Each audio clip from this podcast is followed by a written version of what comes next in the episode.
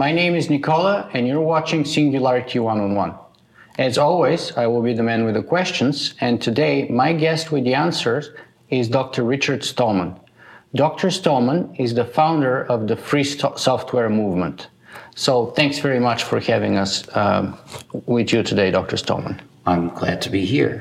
Fantastic. So, uh, let me uh, start first of all by saying happy birthday, because if Wikipedia has this right, uh, yesterday was your birthday, wasn't it? It certainly was, and I got a wonderful uh, gesture of appreciation from the audience after my talk. Fantastic. I'm very happy to hear that. Um, so, I introduced you as the founder of the free software movement, but if someone were to ask you to introduce yourself in the best way possible in a couple of sentences, how would you do that yourself? Well, I'd start by saying that I founded the free software movement and still sort of lead it, and that I led the development of the GNU operating system, which made it possible to use a computer with only free software. Mm-hmm. That, that's, that sounds very interesting. And I know that you're very peculiar uh, on the important differentiation and distinction between the free software movement on the one hand and the open source and or proprietary movements on the other hand. Well, so, they're not movements. Okay, so can but you please... I can't compa- compare free software with something else until I say what it is. Absolutely. That's got to so be the first question. Let's define what the free software is and what are the common misconceptions and confusions around it. The brief definition is free software is software that respects the user's freedom and community. Making that more concrete and specific, a program is free if it gives the users the four essential freedoms Freedom zero is the freedom to run the program as you wish for any purpose. Freedom one is the freedom to study the program's source code and change it so the program does your computing the way you wish. Freedom two is the freedom to make exact copies of the program as you got it and give or sell them to others when you wish. And freedom three is the freedom to make copies of your modified versions and give or sell them to others when you wish. When a program carries these four freedoms, the users have control over what it does for them. They have control both separately and collectively at once in parallel. So this program respects the user's freedom, and this is the way computing should be. A free program is distributed in a way that is ethical because it respects freedom and community. If any of these freedoms is missing or partly missing, then the users don't fully have control over it, which means it's a non-free, proprietary, user subjugating program. The program has the non-free program has control over the users and the owner has control over the program, which means this program is an instrument that gives the owner power over the users. That's the unjust way to distribute software. Mm-hmm. So the idea of the free software movement is we should put an end to that injustice. First, let's escape from it. And then let's help everybody else escape. Let's put an end to this wrong. Right. And to do that, we need free software to use instead. So concretely, that's most of what we do is develop free replacements mm-hmm. for proprietary software. We'd like to make it easy for you to reject proprietary software by giving you a convenient replacement. But if you value freedom, you won't wait for us to give you a perfectly convenient replacement because you'll be eager to get that non-free software out of your life. You'll be willing to make some sacrifices to keep your freedom. Freedom you should not be freedom. a matter of convenience, but of principle. Well, what I'd say is freedom is worth a sacrifice. Yes, indeed. Indeed. And people have paid a very high price for it at different times and places and still continue to do so Yes. today. That's why your work is so important. Let me. I have to confess, though, that in our field, we don't usually need to make any big sacrifices. Small sacrifices are enough. right. So it's not so hard to do the right thing. Not in our field. Yes. Uh, it's a matter of accepting some inconvenience. I agree. And that's very important for people to understand, as well as the other common misconception that they do when you say free software. People often uh, confuse that as free as in free lunch. But actually, what you mean is liber, not gratis. And you mean free as freedom. Free, and, as, and in, as is free as in free speech, not free as in free beer. Exactly. Yes, English is confusing in this way because it doesn't have any everyday word that means free as in freedom unambiguously. So sometimes we borrow the French word libre or the Spanish word libre, which Yeah. are written the same. Right. And in English, we might pronounce it libre uh, as a way of showing what we mean when we say free. So I just want to make it very clear for our audience, for the record, that you have nothing against people actually paying for software. That's right. I have nothing against selling a copy of a program. In fact, if a program is free, that gives everyone the right to make copies and sell them. And I see nothing wrong with doing that Mm-hmm. because what's important is not whether you pay to get the program, but what you have once you got it, whether it respects your freedom or takes the freedom away. So I'm willing to pay for a copy of a program that if it's free, if it respects my freedom, but I wouldn't take a non-free program if they paid me. Mhm, Because the price is too high. It's not just the, price is the the freedom that you price, lose. exactly, yes. And that's unacceptable. It's it's not worth money to give up my freedom. Absolutely. Okay, so another confusion that is, is important to uh, distinguish is the difference between the operating system, the GNU operating system, and the Linux kernel. So you created or started working on the operating system since 1983, and Linux came much, much later as the final element to make it a complete package, if my Yes. understanding is correct. Can you tell us a little bit about the differentiation? Because, the, of course, the misconception is that it's all Linux. I'll be happy to tell you. Uh, an operating system is a collection of many programs. Nowadays, it's likely to be thousands of programs in a powerful operating system. And these programs do all sorts of things. Many of them do certain specific jobs for users. Some of them are even games. And this was also the case with uh, the Unix operating system in 1983, which is what I decided to make a free replacement for. The name GNU stands for GNU's Not Unix. it's a recursive acronym, and that was the traditional humorous way of naming a replacement for some other program. It's like a double tautology almost. Well, I don't know if it's double, but it's it's meant to be fun. Programmers love recursive jokes. Yes. So the point is the operating system includes software of various different levels. The program of lowest level typically in an operating system is called the kernel. That's the program that is the base for on top of which other programs run and it allocates the machine's resources to other programs. Mm-hmm. So by 1990, we had nearly finished a minimal level of GNU operating system. Mm-hmm. The one essential component that was missing was the kernel. So we hired someone to write a kernel in 1990. But I chose a design that was perhaps too advanced and elegant, and it turned the kernel development into a sort of research project, and it took many years to get it to run at all. Some things had to be thrown away and redone, which happens in research. Yes. Uh, it would have been better to use a design that didn't require anything to be thrown away and redone, and we would have got it done faster. But Fortunately, we didn't have to wait for it because Torvalds liberated his kernel Linux in 1992.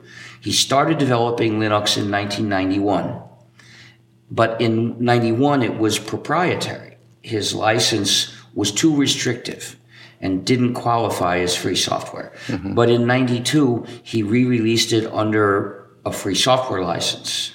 Specifically, the license he chose was the GNU General Public License, which I wrote. Mm-hmm. But the important point is he chose a free license. And as a result, we could use Linux. It became acceptable for us on ethical criteria. So the proper way to call it is actually GNU Linux, not just well, Linux. I'd say GNU slash Linux or GNU plus Linux. Yes. Uh, to avoid ambiguity. Right. And to it's, give credit it's both to everyone. Of them.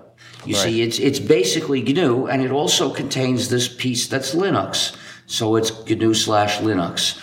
Um, I wouldn't call it just GNU Linux, and the reason is that's the kind of name we give to GNU components that we developed in the GNU project. For instance, I wrote an editor of the Emacs type for GNU, and that's GNU Emacs. If you said GNU Linux with a space, people would think that it's the GNU program, which is Linux, and that's not true. Torvalds wasn't part of the GNU project. He didn't write Linux for the GNU project. Mm-hmm. It just happens to work together with the GNU system, which is what we produced. Yes. So the way to give him credit and us credit is to call it GNU slash Linux or GNU plus Linux. Yes. Now, I interviewed previously uh, 100 and other tech luminaries, uh, 190 other people on my show, and one of them was Jaron Lanier. And we discussed the free software movement with him. And his criticism was that you see, in his opinion, the free software was unable to innovate but was always thinks, following yes. and basically, in his words, copying the innovation already made in the proprietary software. Well, A, there's nothing wrong with that. We started from zero when proprietary software already did many, many things. And just as, uh, well, basically, we had to have the things they had. Those were the most important things for us to have. But secondly, like a steering wheel on a car. Right. The point is, we our goal is not to advance technology because that's secondary compared with liberating the people subjugated by freedom trampling technology. Our goal is to give those people freedom, and what they want is free replacement. Well, they want the features they have above all. Mm-hmm. And if we can give them free replacements with the same features, even better, compatible, that will encourage them to leave the proprietary software and escape. So I decided to make the GNU system compatible with Unix to make it as easy as possible for Unix users to switch to GNU. I designed it so the programs they had written for Unix would run on GNU with hardly, with little or no change. And that was very important. That was necessary to succeed in liberating them. If we had made a system that was better in some uh, technical sense, but incompatible, and as a result, users had found it too inconvenient to switch. To migrate, yes. Well, then we wouldn't have liberated them. Mm-hmm. You see, what Lanier doesn't understand is that freedom is more important than technical progress, more important than innovation. Our society puts too much emphasis on innovation as a goal, and the re- this is to take for granted that innovation is good for us. Right. Well, there are certain situations where innovation is likely to be good for people, and that's where the people can freely choose which innovations to incorporate into their lives. And then they'll reject the ones that are bad, and they'll keep the ones that are good for them. And yes, once in a while there'll be a long-term bad side effect that they won't notice, but you can't avoid that. You you make decisions, you occasionally make mistakes. Right. But if people have control over what innovations they use, at least they can avoid the innovations that are a pain in the neck. Mm-hmm. But nowadays that's not the case. People don't have control over this. Innovations give companies that make nasty products a, ch- a, chance to change them. And it's the companies that make sure the innovations serve the company's interests. They don't have to serve the user's interests. For instance, Apple made a big innovation with the iPhone by designing it as a jail. That is, putting in censorship of applications so that the users were not free to install whatever application software they wanted, as in all previous operating systems. And no, hence it's called jailbreaking when you Right, exactly. the users themselves called it a jail by using the term jailbreaking to describe when they could defeat the censorship. So uh, I just follow them in saying the machine is a jail. But the point is that was a big innovation. An innovation that was subsequently adopted by Microsoft. It's evil. Democracy was once an innovation. Tyranny was once an innovation. There's Innovations certain... can be good or bad. And we make a mistake by prizing innovation so much. So as far as I'm concerned, innovation is secondary. Lanier is wrong in saying there's no innovation in free software. In fact, there's plenty of innovation in free software. If you look at the platforms that people use for developing websites nowadays, most of them are innovations that were done within the free software community. But this is less important than freedom. So previously, uh, Lanier criticized me by saying it was a waste that I decided to make a replacement for Unix when I could have just accepted Unix and built other innovative things on top of it.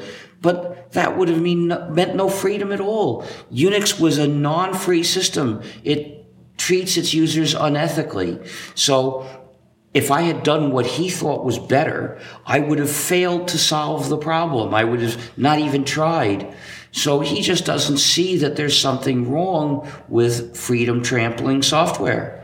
I have to say I agree with you completely, and that's why one of the common misconceptions that I have to struggle with is that people think that my blog is about technology, but actually it's not about technology. Technology is just a context. My blog is about ethics because technology in itself is amoral, but how we use it, how we apply it, where we apply it, for what purposes makes it either moral or immoral. In other words, the application makes it an ethical or not ethical tool. And well, that's I don't quite my, agree. Well, I think in the abstract, technology is amoral and can be used in many ways. Mm-hmm. But specific technologies may be which is good the application or evil. thereof. Yes. But even but even more generally, it's not yes, any given program can be judged as as treating people ethically or treating people unjustly. But it may be that a, in a somewhat broader way, a certain kind of technology can be seen to lead to certain kinds of effects. For instance, digital technology leads to uh, surveillance and accumulation of dossiers about people. But it doesn't have to. Does it doesn't it? have to, right. but it tends to. It's hard to push it in the direction of not doing so. I think we can if we try hard enough, but that's not the way the current tends to flow. But I don't think that's technology that tends to do that. It's the people who are well, making those choices. Yes and no, but the point is digital technology makes it easy to set up systems that surveil people. And unless there's political will to prevent that, it tends to happen. Exactly. And the and easy way is not the right way necessarily. Exactly. But my point is that given these facts that you recognize, I would say that digital technology tends to promote surveillance, not inevitably. Mm-hmm. Uh, we can resist it. We can resist it sometimes individually, and if we organize, we can push it in the other direction. But it takes pushing. Mm-hmm. You see, so the it's sort of yes, you can push something uphill, but it tends to go downhill.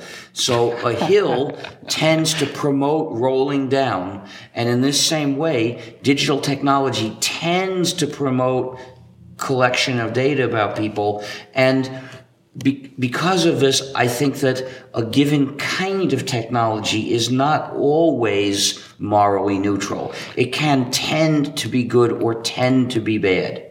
So let me ask you, since you use the metaphor of the hill here, then don't you feel like you're doing this kind of Sisyphean effort of pushing, rolling the stone up the hill against all odds and all sort of physics and, and the predominant No, because it doesn't roll down. It's rather that there are lots of stones, and we've pushed some of them up the hill and we're holding them up there. But there are more stones, and every so often more stones are made, and they're always at the bottom of the hill when they're made. So you feel you've made progress for the last 30 years since Oh, you started? definitely. If you compare where freedom was in 1984 with where it is in 2016, we have achieved tremendous things. Pun intended or non-intended? What pun? 1984. 1984 is the year when I started developing GNU. Okay, because that's also the title of George Orwell. I know, but that's coincidence. Okay, so not intended. Uh, the point is that we now have complete free operating systems. We have tens of thousands of useful free programs that do many things. And we even have computers for sale with all free software installed in them. So what's a good example? If let's say someone watches this and say, okay, But I'm I didn't finish. You burst in. Okay, finish Uh, that's a thing that journalists often do. They're too quick to burst in. They always right. have a list of more questions, and they tend to stop me from answering at length, which I do. Okay. The point is that we have advanced tremendously, and yet there are newer areas where things are totally bad, like the software in cars and the software in mobile devices, uh, the software in medical devices. John Deere tractors. Yeah.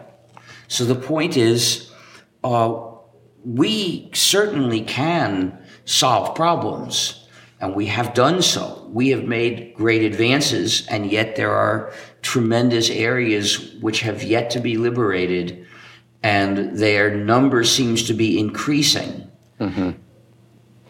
Now, okay, before we move on to the other details, like the examples of the free computers, let me ask you about this because if your movement is about freedom, isn't then that not a mere technical movement? It's not even a mere philosophical movement. It's a political movement in a way. Absolutely. So tell me a little bit more about that. Where's the politics in it, the way you see I'm it? sorry. The idea that software should be free, that we deserve control over our computing, is the political idea. It is a political idea in the same way that freedom of expression is a political idea. And you can campaign for one just as you can campaign for the other. Now, this does not have to be linked to any uh, overarching broad political ideology. And in, in our case, it's not. There are uh, there are a lot of uh, libertarians, that is, sort of right wing anarchists, who uh, support the free software movement. We accept their support. I don't agree with them in general, but their the free software movement doesn't take a position on the other issues. And yet, it seems to me that the free software movement is this interesting mixture of ideas of, on the one hand, capitalism, on the other hand, socialism, and on the other hand, anarchism. A little Three bit hands. of all. Is that yes. correct? Yes. Uh, the there's an idea of capitalism because we encourage people to make money as long as they do it by treating others ethically. We condemn certain business practices that deny freedom to others and subjugate them. But that doesn't mean we condemn business as such. There are free software companies which are acting ethically, and we say we, we wish them healthy profits. And we'd like to see more people follow that path. And we certainly don't want to eliminate private business. On the other hand, we also see businesses that are very powerful and subjugate people, and they shouldn't exist. They should disappear. Uh, there are socialist ideas. For instance, the idea that the knowledge incorporated and embodied in software should be available to humanity. Right. Should be available to humanity. It should be part of human knowledge. Uh, And so, shared, to be shared. well, for, for people to be free to share. Yes. Right? They're also free to sell copies, but they're free to share. Uh, so this is a socialist idea that the software should be, in some sense, humanities software, Common good. not yeah. Uh, and so we have when in the GNU project, our development of software we see as a way of contributing to the good of humanity, mm-hmm. not a way of gaining advantage over others. But on the other hand, we won't reject the free software that's developed by companies. If it respects our freedom, then it's treating us ethically so we can accept it and use it and distribute it. And the Then there's the anarchist idea, which is that you should be free to do what you want with the software free by yourself. Now, you shouldn't we don't advocate allowing you to subjugate others by making it proprietary. But when you do things with the software yourself, you should be free to do whatever you like. Mm-hmm. And in, to be free software, it's got to give you that freedom to do whatever you like by yourself. So, if you were to imagine the best possible fulfillment of all your ideas, what's that dream look like for you? What's that? Is there like sort of the ideal, if if it's possible at all, to have the ideal platonic outcome for you It would that you're be aiming all software is free. Companies that include that distribute software or in, put it inside a product publish the source code, and the user is free to run a changed version. And how far, or how close do you think we are? We still have a long way to go towards that. But on a logarithmic scale, I'd say we've gone around halfway. Halfway. Very interesting. So that's not very far on a logarithmic scale. Well, no, it's halfway, but the point is, in absolute quantities, it's a small fraction of the users. But I think the difficulty is measured better by the logarithmic scale. Well, uh, let me ask you about, and you touched a tiny little bit about this, but let me ask you about the importance of reverse engineering, which is kind of a cotangent topic of related to sharing, right? So tell us a little bit more about why you think reverse engineering is so important. Well, maybe I should start by saying what it means. Okay, excellent. It means studying some device to figure out how it works. The specific case where we need reverse engineering is when they sell hardware and refuse to tell you how to use it. Mm-hmm. So we can't develop free software to run that hardware while the specs are unknown to us. We need to find out the specs, and the way you do that is rev- reverse engineering. There are various different methods that you could use to figure out the specs of the hardware device. And occasionally we succeed in persuading the company to release the specs, and that's good. Uh, that's easier than reverse engineering when it works, but it may be impossible in any given case. Often it's impossible, whereas reverse engineering can be done. Now, going back to the free computer, you mentioned that once. So, tell me what's the best path that you would recommend, perhaps, to users uh, who are interested to either liberate their current computers or to get another one which has been free from the get-go. What what's the path that you recommend? Well, what I recommend now is to look at fsf.org slash resources and see the products that we've endorsed. Uh, they're not newly made computers. They're used, but some of them are not very old.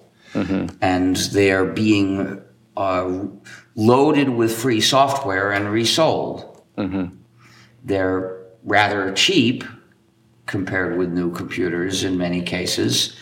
They're not quite as powerful, but you don't need such a powerful computer. It's hard to it's hard to find anything one wants to do with a computer that needs the full power of today's computers, really.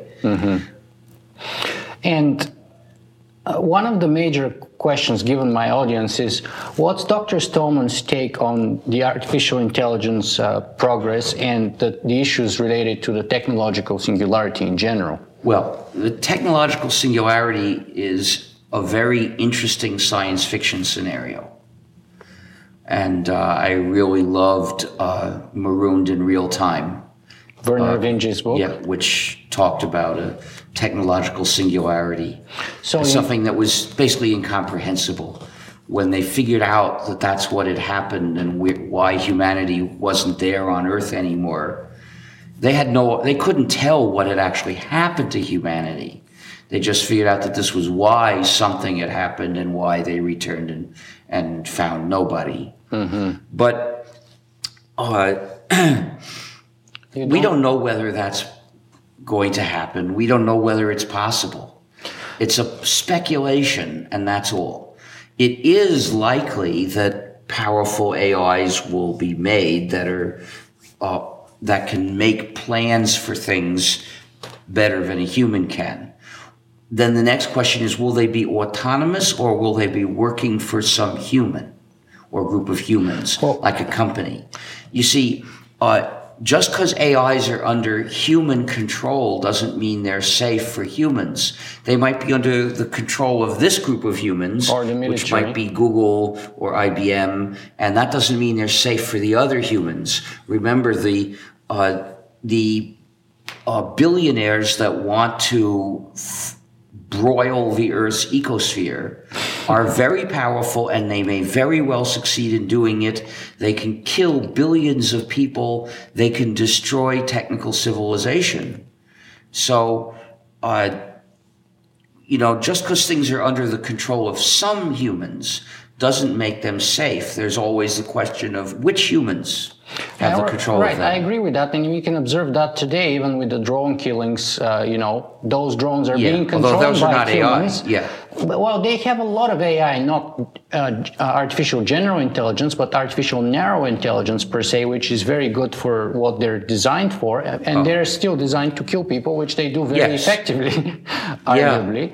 Uh, but but the bigger question though is this: uh, you, by the way, your assessment of the singularity is almost verbatim the same as Dr. Noam uh, Chomsky, uh, who on my show said the singularity is science fiction, and yet there's many other people. Uh, like, for example, Ray Kurzweil, who have given a number of specific benchmarks, starting, for I'm not impressed from, by any kind of argument like so, that. for example, yesterday, you uh, the Go champion of Korea got defeated at the final the world. game Yes, of I know.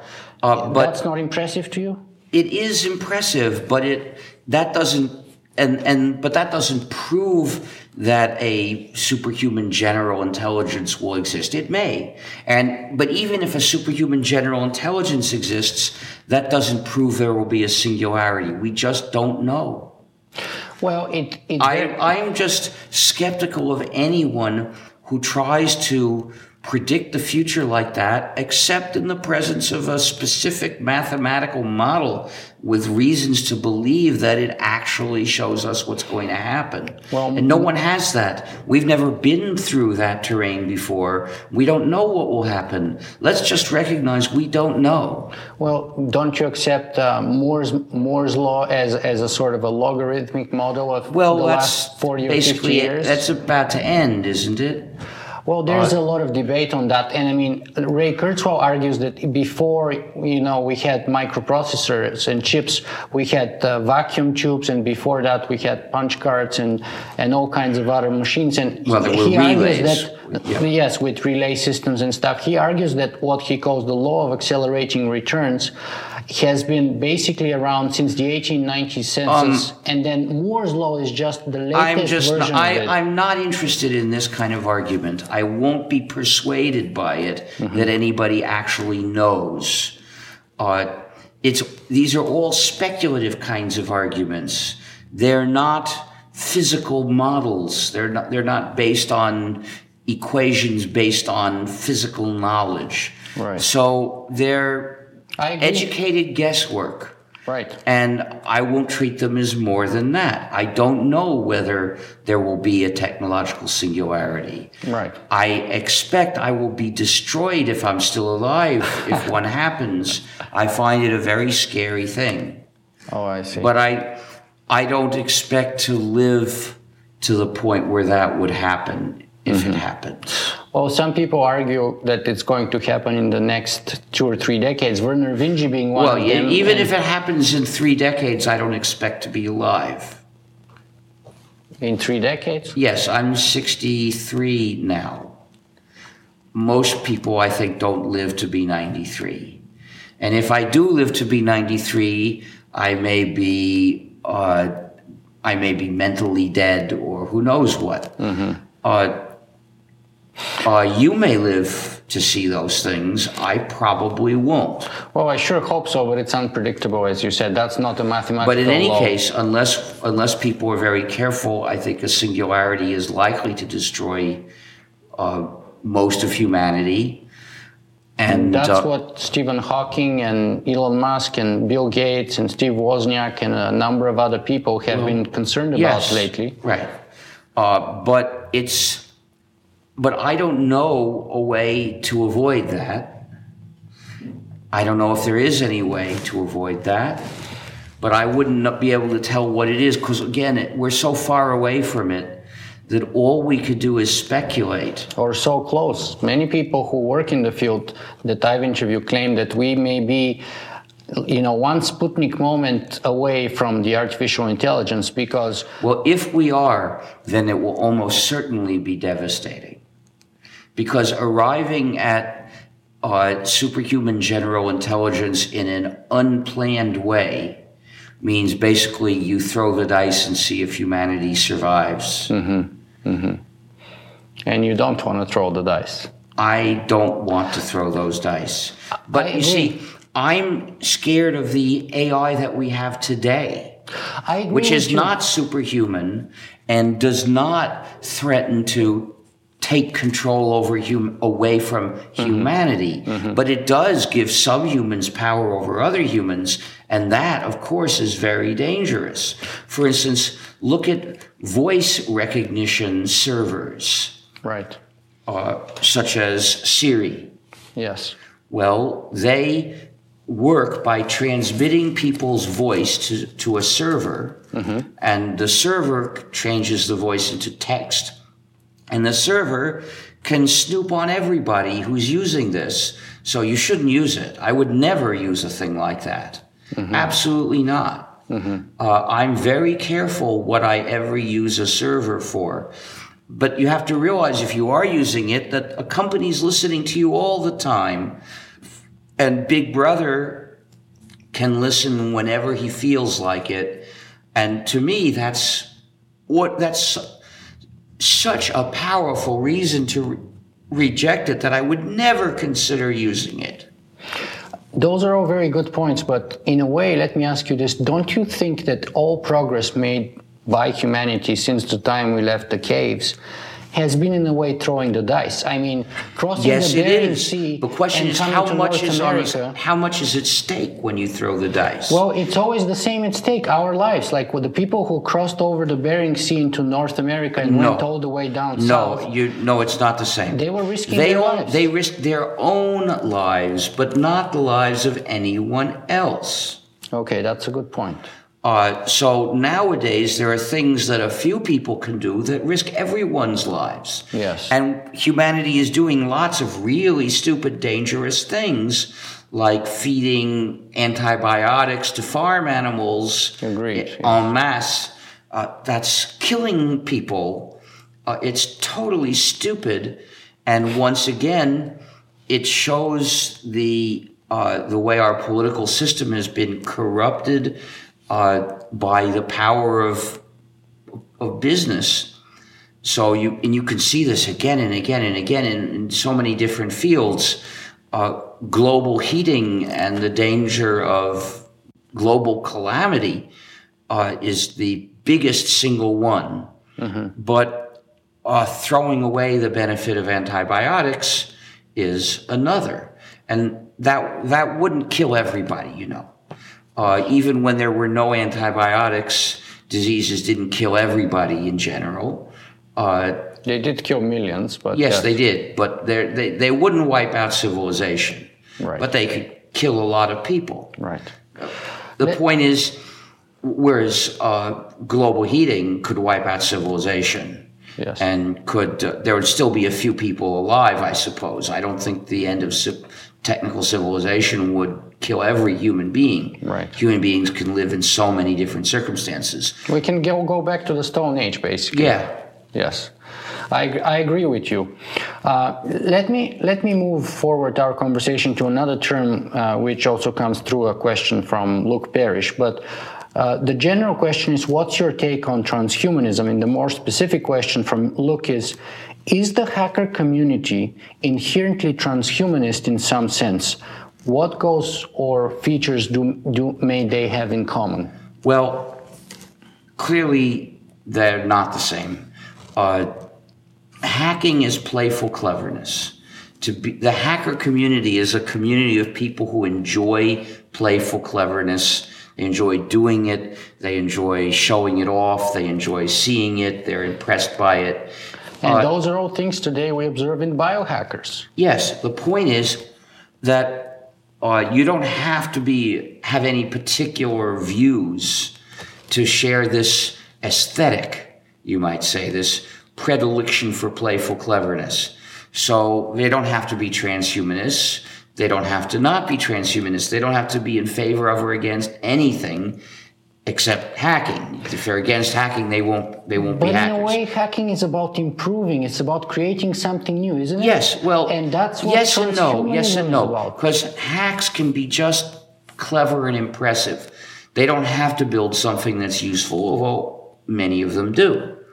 Same with transhumanism. Sometimes people do stuff just to be clever and impressive and good, or or Well, transhumanism, as I understand as it, is aiming for something that doesn't exist yet, which is to be augmented beyond. Not necessarily. That's probably the later stages of what's called sometimes posthumanism, but transhumanism could be anything, including uh, the smallest ways of overcoming the limitations of our biology. So, for example, the fact that we're wearing clothes or the fact that I wear contact lenses and we use any kind of technology and we're not in the caves is in a way Uh, I'm sorry. overcoming that our stretches limitations. that stretches the word transhumanism to the point where it becomes useless, where it's no different from There's been that having technology. yes, yes. Uh, the word is only useful if it is narrower and thus different Yes. from having technology. And indeed, I don't know if there have ever been human beings without technology since. Uh, there have been, fire for a while, yes. well no fire is technology Absolutely. and fire was first controlled by ancestors of a different species and then there were stone tools which were made by various different species of our ancestors going back millions of years Right. so uh, no there were never human beings without technology uh, so don't say. I, I would say it's it's would be more appropriate to say that using technology is humanism rather than to call it transhumanism. Transhumanism has got to be something uh, further away, uh, and it's a we don't. We, there's no point exactly arguing about what it is. right. But uh, I would say that if you're going to do hacking with technology, you must like technology at least to some extent. You would, if you if you hated computers, you wouldn't play with them. So today's biohackers, for example, who implant magnets in their fingers or all kinds of other microchips to open doors or whatever, they kind of uh, enhance the capabilities of their biology. And in some cases, like for example with the Agnes, it gives them supposedly another sense, another way of perceiving the environment around them. And that's going beyond their Yes, it is. Well, biological point- well, limitations. in that field, you can you can do hacking, but not all work at any given field is hacking. yes. See, hacking is playful cleverness, but uh, research isn't necessarily playful. It can be good research without being playful. So I wouldn't equate uh, research or technological progress with hacking. But Okay. some people who make that progress are hacking. Okay, fair Uh, enough. So let, let me throw in a few other uh, audience questions that I think can be interesting. So, uh, David Roschek asks How does the rise of fully free hardware, like the Novena laptop, change the equation for free software going forward? Okay, I have to explain that I wouldn't call the Novena fully free hardware Please do, because it's yeah. made with commercial chips whose designs are secret. Oh, I see. Let al- they're not. They're not. They're not even published as proprietary. They're just not published at all.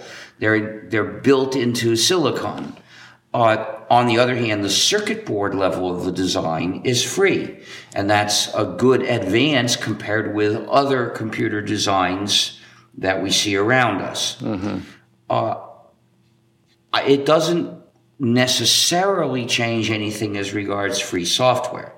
And the reason is there is stuff in at least one of the chips that can't be used with free programs. Those are they're in the system on a chip, which is the center, basically the computer part. As a, well, uh, it even has some memory in it, I believe. Uh, it also has a uh, a graphics coprocessor and a video coprocessor, and these both require non-free software to function at all. Although work is being done on the graphics coprocessor of reverse engineering to to get free software that can do it. The point is that, um, as you see, the fact that the circuit board is free doesn't solve the problem that the chip poses for the software. It has to be the full system, and this one is not. Yeah. Well, it, yes and no, because but but listen, you can do a lot with that machine without those coprocessors. I'm sure I'd be perfectly happy with that machine with the coprocessors in a non-functioning state. So I would have only free software and I'd find it a perfectly satisfying computer, I guess, Mm-hmm. assuming that the other practical things like the size of the screen uh, are sufficient and it had a keyboard that was good to type on and, Mm-hmm. and so on. Another question from David is this: The Snowden revelation revelations proved you prophetic on on your warnings about the risks of trusting security to proprietary vendors. So now, what do we do? He asks. We have these computing infrastructures on our desktop and in our pocket, which are undermined. And if we want security, what do we do to move forward, and how do we do Well, it? first of all, uh, free software is the only possible basis for computer security because a proprietary program gives zero security against its developer. Now, this is something that people often ignore. They ask about computer security, and implicitly they mean, they assume it means security against third parties. They don't ask, does Windows give me any security against Microsoft? Well, the answer is zero. It gives zero security against Microsoft. What about the current ongoing dispute between Apple versus FBI? any Apple operating system gives you zero security against Apple because only Apple could change the software, and there are malicious functionalities in Apple operating systems. So, uh, and not only that, part of the malicious functionality is the fact that the iThings are designed so that the only software that they will run is Apple's. They won't even let the user install a modified program. And as a result, the user is forced to put all trust in Apple. That's why it matters so much whether Apple can resist the FBI's demands. In the free world, we wouldn't have the issue. In the free world, yeah, of course, if you've got the computer physically, you can install some other software in it. But that doesn't enable you to break the disk encryption because what keeps the disk encryption secure is a long passphrase that they couldn't possibly brute force. Mm-hmm. Mm-hmm. I see. Now, on the desktop front, we have the GNU slash Linux uh, option, but on the mobile front, there doesn't seem to be any good solutions currently. Yeah, here's what the problem is it's hardware with secret specifications. Uh, a mobile phone or even a tablet has many peripherals inside it. and they have secret specs, and we don't know how to run them. It's a giant reverse engineering job that's needed. There is a free operating system that will run some mobile phones. What it can do is calls and texts. It's called Replicant. It's a modified version of Android with the non free stuff removed. Now, we would like it to be able to do other things like take photos, but for that, we need uh, to reverse engineer the interface of the camera. Right. That's the only level of it that's hard. And that's all proprietary software currently. With It's not just proprietary software; it's, It's secret secrets, yeah. specs of the hardware. Right. We could repl- we can replace proprietary software. We're good at that. Figuring out the specs of the cameras, that's what's hard. Richard, do you think that governments should mandate free software for their own use? And has free software become a clear national security concern based on everything that you just said? The government does its computing for the people. The government exists for the people. In theory, at least. Well, it's supposed to. If if Yes. it doesn't, then it's not a legitimate government, and uh, one might hope it gets replaced through regime change. But the point is that you and I, we exist for ourselves. Fundamentally, we should care about others, but each human being is a source of value. Each human being deserves things.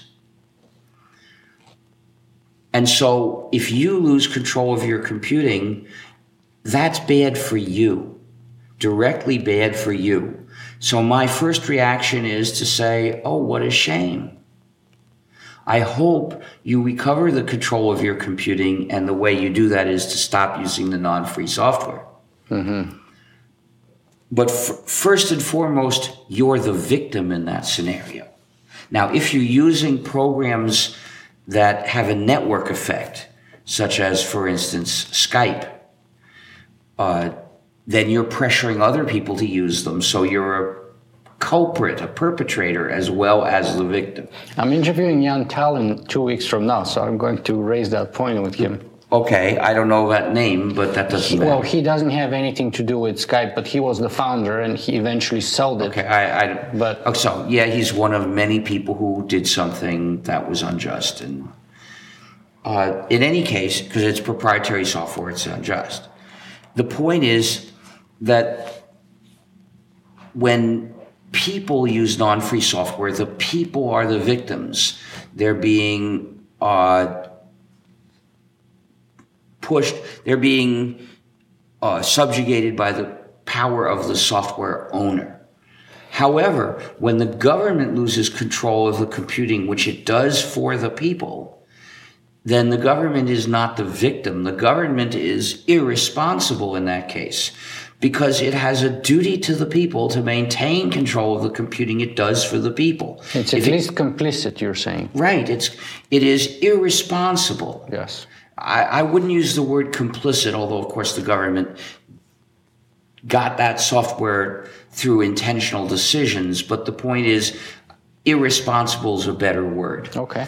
Uh, the government had a responsibility to maintain control of its computing. It failed to carry out that responsibility, so it has it has made bad decisions that are continuing to do harm, and it has to change those policies. It's got to, it has a duty, a responsibility to the people to get rid of that non-free software and switch to free software.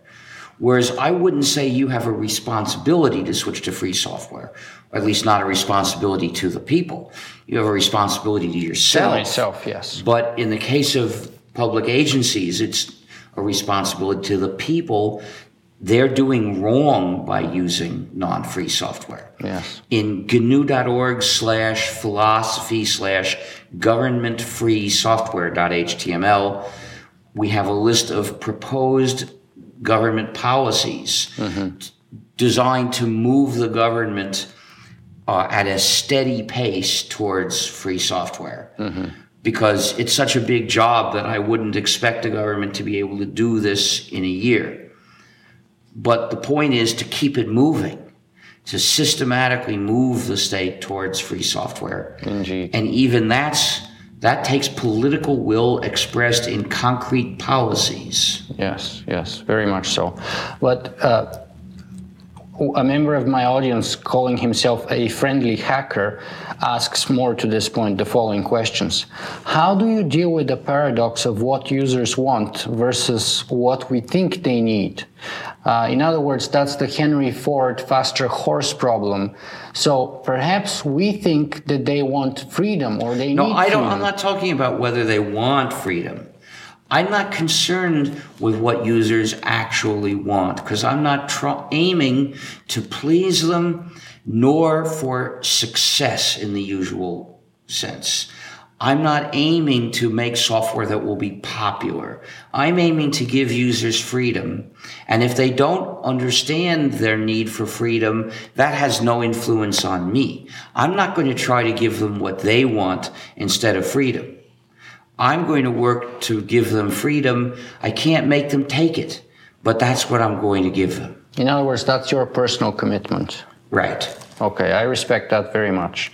Excellent. So, another question uh, is coming from um, Corey Kowal, who says, Ask uh, Dr. Stallman if self replicating machine designs and human designed living things should be free. Make sure he clarifies if he means free as in money or free as in labor.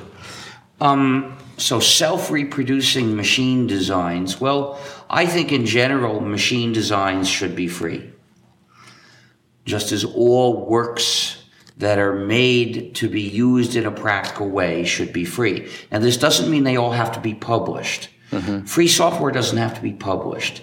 If you write a program and use it yourself, that's free software because all the users have the four freedoms. All one of the users, ha- in this case, have the four freedoms. It's a trivial case of free software.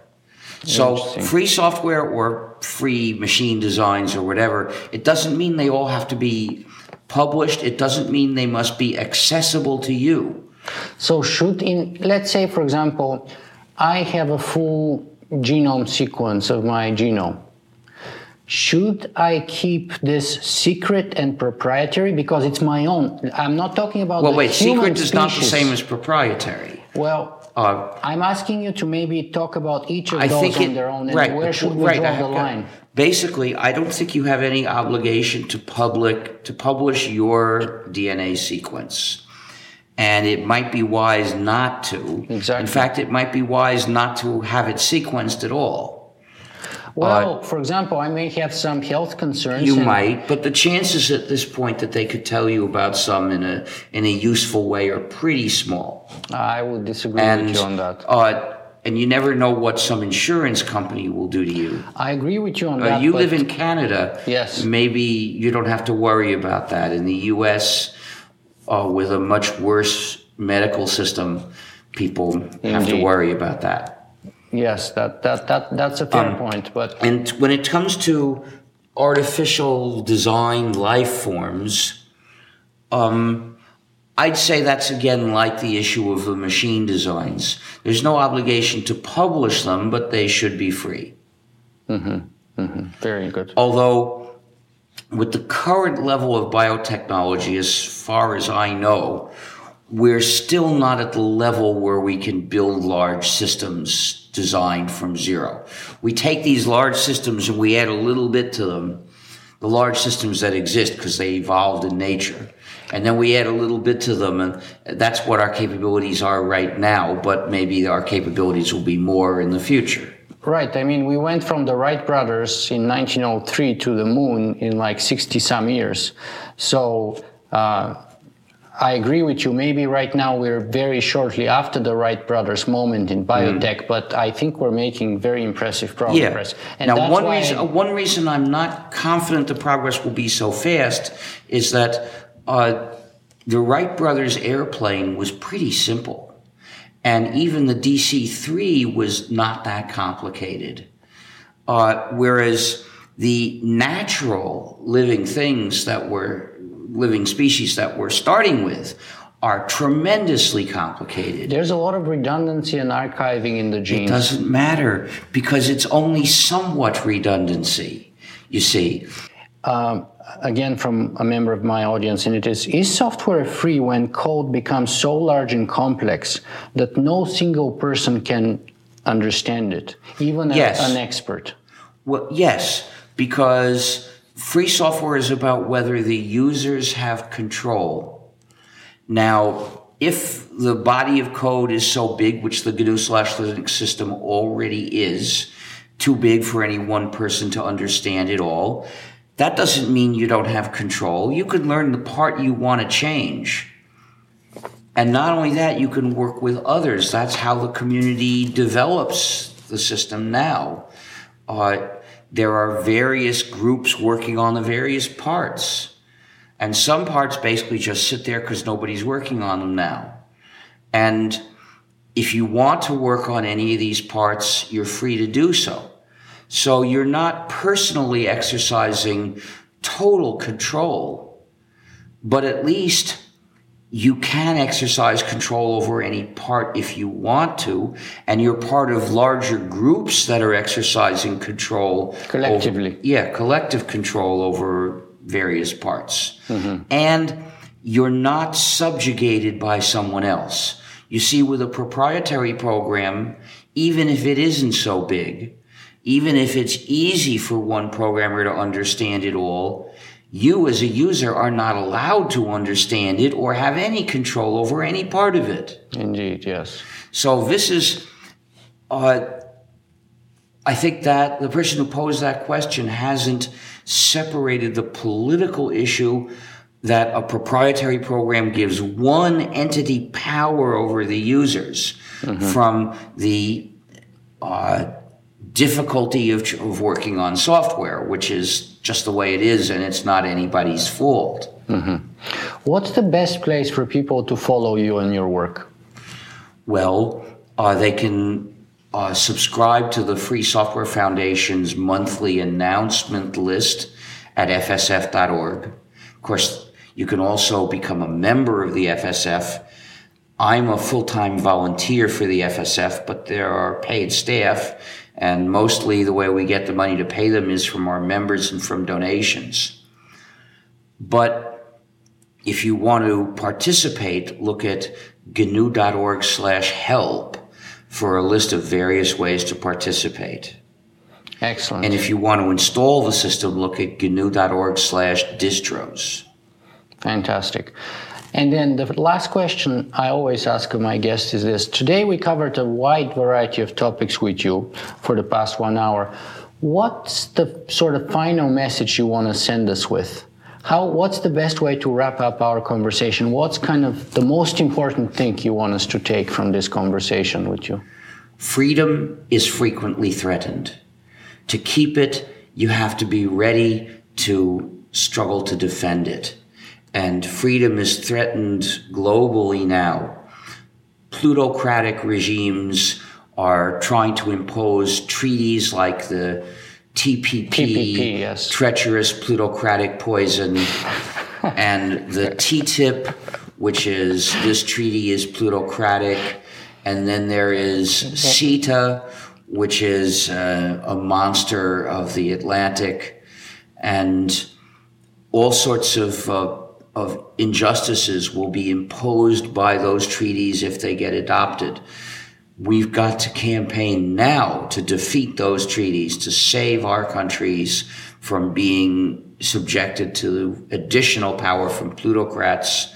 In the U.S., uh, support, work for the Sanders campaign. Uh, he can still win, uh, but you better work for him now. Dr. Richard Stallman, thank you very much for being with us today. Happy hacking. Thank you. Appreciate it.